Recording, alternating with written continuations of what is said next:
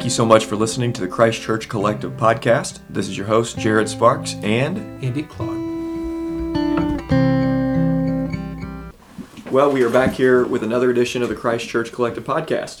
It's me and Andy again. Hey, Andy. Hey. Well, just came back from Margaret Samuel's funeral today, and Andy and I had been thinking about what we could do to kind of honor her, and we just thought. Well, I was just texting with you earlier, and you, you told me about you reminded me of Spurgeon's cook, Mary. What was her name? Actually, I had King. the article right here. Mary, Mary King. That's right. So I looked that up, but we thought we would do a podcast in honor of godly older women, in praise of godly o- older women, and then talk a little bit about Margaret Samuel. And if you're not a part of our church, you may know Margaret if you're in southern, you know, from Southern Illinois.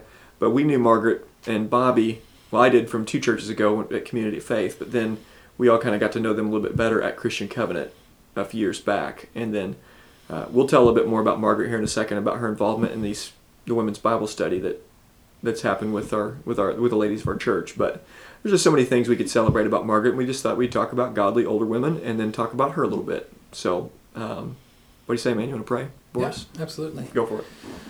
Lord, thank you for the opportunity we have to and to talk about um, just your the way that you influence women, especially older women, and that the way that you use them in your kingdom and in your work. God, I pray that you would raise up in our church and in, in your church at, at large just godly older women who can help disciple and pour into others and, and be able to um, just to see the fruit of that.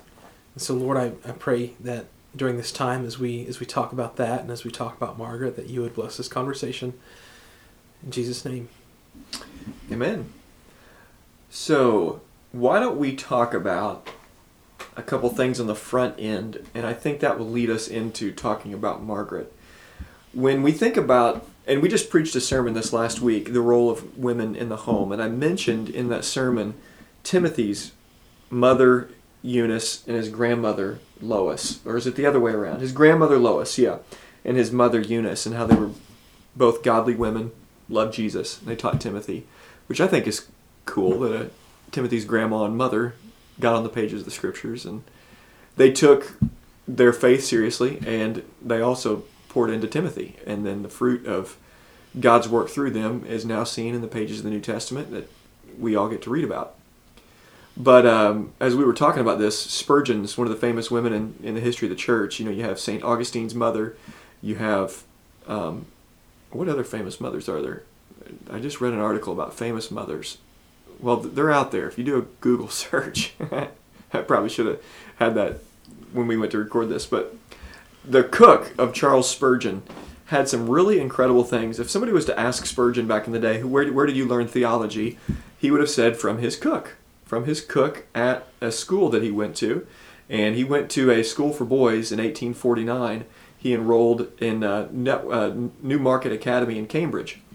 And he would go and re- he recounted talking to this cook, and here's what he said about her. She was a good old soul, and like something very sweet indeed, good, strong Calvinistic doctrine. Many a time we have gone over the covenant of grace together and talked of the personal election of the saints and their union to Christ, their final preservation, and what vital godliness meant. And I do believe I learned more from her than I should have learned from six doctors of divinity of the sort we have nowadays. Now, that was that was my Spur- what do you think? That was my Spurgeon voice. Yeah. Pretty good. Pretty good. Need to throw maybe a little bit more English in there, but Like, You got the Victorian voice. no, I don't. I don't think so. Like you, you got the. Uh, I feel like you have the Victorian voice, anyways. but uh, we, we need to work on our Victorian voices. The uh, the this lady Mary King was a cook at this school and took a vested interest in Charles Spurgeon and would talk to him about the Bible and about theology. And he learned so much from her. He would go on later in his life and he would tell story after story about learning theology from a cook. And then uh, in this interesting article article on the Gospel Coalition, I found out that years later, Spurgeon discovered that, that Mary King was down financially and she needed help. And Spurgeon actually sent regular checks to support her from a distance. And it, because of the role she played in his life, a cook taught me theology, he said, and he loved her so much and appreciated her so much that he took care of her when she was a little bit older. You know, the, the history of the church has these women, and we have these women in our lives. My grandmother just passed away, and my grandmother is a godly woman. Her legacy of faith started when she was like four or five years old. She started walking to church, and then she became a Christian. Uh, she didn't really can't really pinpoint, but she thinks around 22 she became a Christian, and then all of her family, with the exception of just a few, are now believers. Like grandkid, her kid, children, grandchildren, and I've been impacted by a woman of faith. Uh, her name's not Mary King, but her name was Bonnie Inman. And then today we're at the wake of Margaret Samuel, and Jordan and I got the call just three or four days ago now that Margaret had passed away, and it was so sudden. We were so shocked, and you know there was tears and there was rejoicing, and we talked to Bobby, and Bobby said day of he was rejoicing and he's weeping, and we're trying to honor him in that, both rejoicing and weeping. But we've been thinking a lot about Margaret, and there was just a time of sharing at the church where the wake was, where the funeral was. And Andy and I just started thinking, well, you know, we should just tell some stories about Margaret Samuel. So, you got some? Yeah. Um, one of the, the things that um, first struck me about Bobby and Margaret was when I started, when I first moved up from North Carolina to Illinois and started leading worship in their church. Um, one of the, our first conversations was about the songs that we would sing and they they expressed excitement about the fact that we were that we were singing, you know, hymns that we were we were singing songs that had serious content to them. But they were they were thrilled that that we were um, beginning to make some ground in that, and so it was really nice to be able to have those types of conversations and. Um, several times, Margaret and, and my wife would, would, would talk together about uh, that specifically about church music and um, and being able to share hymns together and that was one of the that was one of the things that I remember about them uh, to begin with and then just uh, in growing in you know in friendship with them especially her and my wife just seeing the the impact that you know that she had was just really powerful So, what was the impact that she had on Kathy? And So, what was, what was um, that? they they had a real friendship. You know, they they met on a weekly basis for you know. Which is interesting because because you know Kathy's thirty, right? Mhm. Margaret is sixty. She was probably sixty-five yeah, um, or so. so not not a likely pair, um, but the there was a there was a, a definitely a um, a bond that they had partially in their wit. They they had very similar uh, very similar humors, and so they um, they love to tell you know each other jokes and to just to share you know observations about their lives. But another way to uh, Margaret really loved our kids, and she was like a surrogate grandmother um, here in Illinois for us, and so um, Tuesdays will be a little empty um, around the house without her coming over to tea. But um, So she was coming over every week. yeah, pretty much on a weekly basis, and they they would get to you know talk talk about the Bible and you talk about their lives and you know uh, be able to counsel each other and just be able to, to bear one another's burdens. And I think really it was just a, a friendship, you know, Yeah. that they have. So Well, and it's cool because Margaret was not a part of our church. yeah, She just this friendship remained over the last few years, and she just invested in people. It's just you talk about wit and fun. It, this I just feel like I have to tell this because it's so awkward, but it's just so much Margaret. And I know the ladies' Bible Bible study talked about this, but Margaret came up to me one time, and it was years ago, and she came up to me and she said, "Jared, I just want you to know you have such sexy lips." like, oh my gosh, what in the world? And I found this out. She actually mentioned that to, I don't know if you heard this from Kathy, but she mentioned it to the ladies' Bible study, how embarrassed she was that she said that. And that she couldn't believe that she said that. It was just so awkward. But Margaret was just Margaret, you know? And, and so you mentioned the wit, and I immediately thought about Yeah. the flattering comment that she gave me about my lips one time. yeah, But I still don't know how to take that. But I'm glad that she got a laugh out of it. yeah. I definitely did.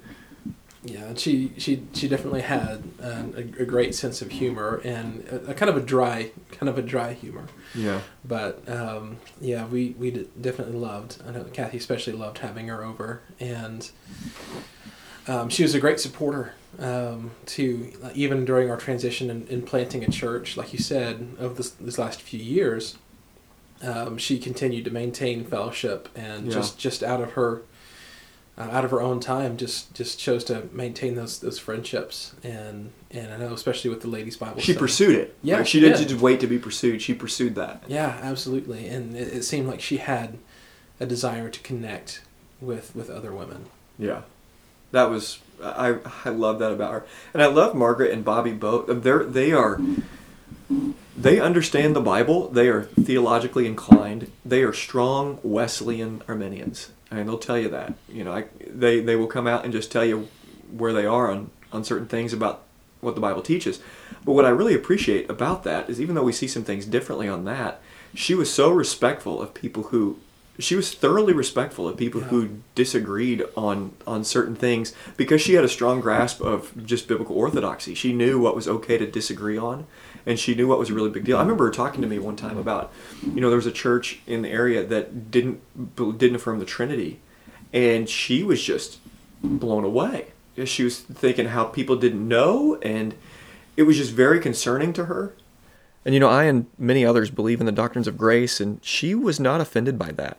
She knew what was open handed and she knew what was closed handed, and she knew that believers can agree to disagree on certain things. But the fact that I'm, you know, bent in a particular way, believing the Bible teaches certain things, Margaret understands some of those things and doesn't judge you. She's not she gets that and i just so respect that about her i respect where she comes from and where bobby come from and have learned from them and i just so respect their um, ability to love people that see things differently than them. And i i think that came out in the women's bible study a lot. Yeah, I mean that just exudes maturity that you can Yeah. be able to um, put your arm around a, a brother and sister that, that differs with you on on some of those areas that they're not they're not closed handed issues for sure, yeah. But they they they do cause church splits and they they do you know cause sprouting of entire denominations, but mm-hmm. they were um, but they were they were just kind in the Yeah. way that they that they approached fellowship with Mhm. brothers and sisters and uh, I won't forget that about them. No, and I think it's so it's so easy. even as a younger now as a younger man, so I'm trying to think through what it would. it sounds weird thinking if I was an older woman, what would it be like? But no, I'm a, so as a younger man, when it comes to discipleship, hey, no, come on in. Okay, good. Jordan's here, and she's going to be able to throw a couple cents into this as well. But one of the things I really just so appreciated about this is that, uh, th- boy, this podcast is really raw, and it's just like you're in the room with us. So Jordan just went for a walk, and now she's back and going to say a few things. But here, Hello. just sit with me.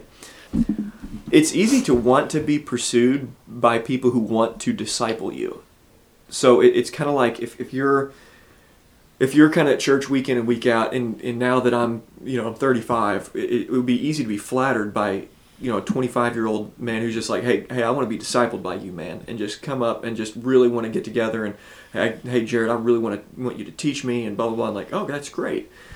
It, everybody wants to be pursued to be a discipler, but one thing that's unique, and I saw in Margaret, is that she actually pursued pouring into other people. She wasn't always waiting for people to come to her. She was proactive. She didn't have to be involved mm-hmm. in a Bible study. And that you know, we keep talking we mentioned this a little bit, but she was in her 60s and all these ladies in the Bible study, most of them are in their 20s and 30s. How many women, honestly, like for real, how many women are there like that who will consistently week in and week out go and invest in younger women? There's just not a lot of older women like that. I mean, but anyways, you got thoughts? I think she really enjoyed being there. Um, it was genuine that she really cared about us and just enjoyed our conversations. But she also mentioned that this was intentional. That it Mhm. wasn't. It wasn't only that she enjoyed our company and enjoyed the Bible study, but that she wanted to be pouring into younger women and, and made the comment on multiple occasions that this was her greatest area of ministry for the season of her life. Okay, see that because everybody wants huge ministry, and you think everybody thinks huge ministry is like numbers and influence and and all this kind of stuff. And here's a woman who actually saw okay, this area of Bibles, this women, this group of women, ten to fifteen women or thirteen women or whatever it was that come on Wednesday mornings. So she saw this is the biggest area of my life and ministry right now is coming to invest in these girls. Now, how cool is that? Mm-hmm. For real. Talk about right perspective. And we just talked about this in Titus 2 older women training younger Yeah. women to love. And she was honest. Like she, Yeah. Margaret would never act like she's got it all together. Mhm. That's what I was just going to talk about. She, um, really wanted to, with honesty, teach us to love our husband and children well. Hmm. She was not afraid to share stuff about their marriage that had been struggles. And she wasn't afraid to tell raw stories about even ministry struggles. There's a lot of pastors' wives in our group, and she was frequently telling stories um, just about difficulties and victories in ministry, and just was completely willing to share whatever whatever area of her life with honesty for the sake of spiritual growth Hmm. in others. How about, and Jordan told me this, I think it's just so powerful, but how about praying for kids? Because there's a lot of moms that may listen to this who have kids that are, are wayward or, or maybe really respectable people, but could use some growth in their understanding of who God is. And um, she prayed for her son every Mhm. week. hmm She's always praying for her son that he would become a Christian, and um, even said at one point that you know God can use any difficult circumstance that her son was going through to bring him to Himself. And I haven't, through her early death, it has made me think that I am hopeful that God perhaps would use this to bring her son Yeah. to Himself. You know. Um, that that would just be an amazing testimony of her prayer and, and her life. She was just so unique. Mhm. She was so unique. And we want more and more women like her. I mean, just a remarkable woman. She was encouraging me to me also that there's always someone younger than you to Mm. be pouring into that because sometimes I'm 31 now and sometimes I've felt like the younger one frequently but that there's always somebody that's younger than you or at an earlier stage in whatever they're going through that you could be pouring into and discipling and it's not hard you know i mean uh, just just being willing to go over and, and be in somebody's home and to Mhm. spend time with them in in the mess of their life Mhm. you know You missed, I think you know this, but he said that Margaret comes over every Tuesday. Yeah. You probably know that. mm-hmm. so just just the that that simple act of just being in someone's home Yeah, and just just, you know, present. inviting yourself over Mhm. in the in the mess of kids running around and everything and just being willing to be open to that yeah Just crazy that she's gone because we, there's a psalm that says, Precious to the Lord is the death of his saints. Just read it again the other day. But for us, oh, there's Valor Valor. crying. Jordan signing out Yep. Okay. See, baby. It's what's precious to the Lord is so often hard for us, and it's it's bizarre that she's gone. I mean, it really is. I know that she's with the Lord, and we get to see her again and be with her, and uh, but it's just cherish the people that are in your life, love them, and it's just a reminder that you know we're not promised tomorrow. Really, I mean, we're just really not promised tomorrow. And um, I don't know. You got anything else? In praise of older women, a woman who fears the Lord is to be praised. And Margaret Samuel was one of those women. Thanks so much for listening. Tune in next week for another Christ Church Collective podcast.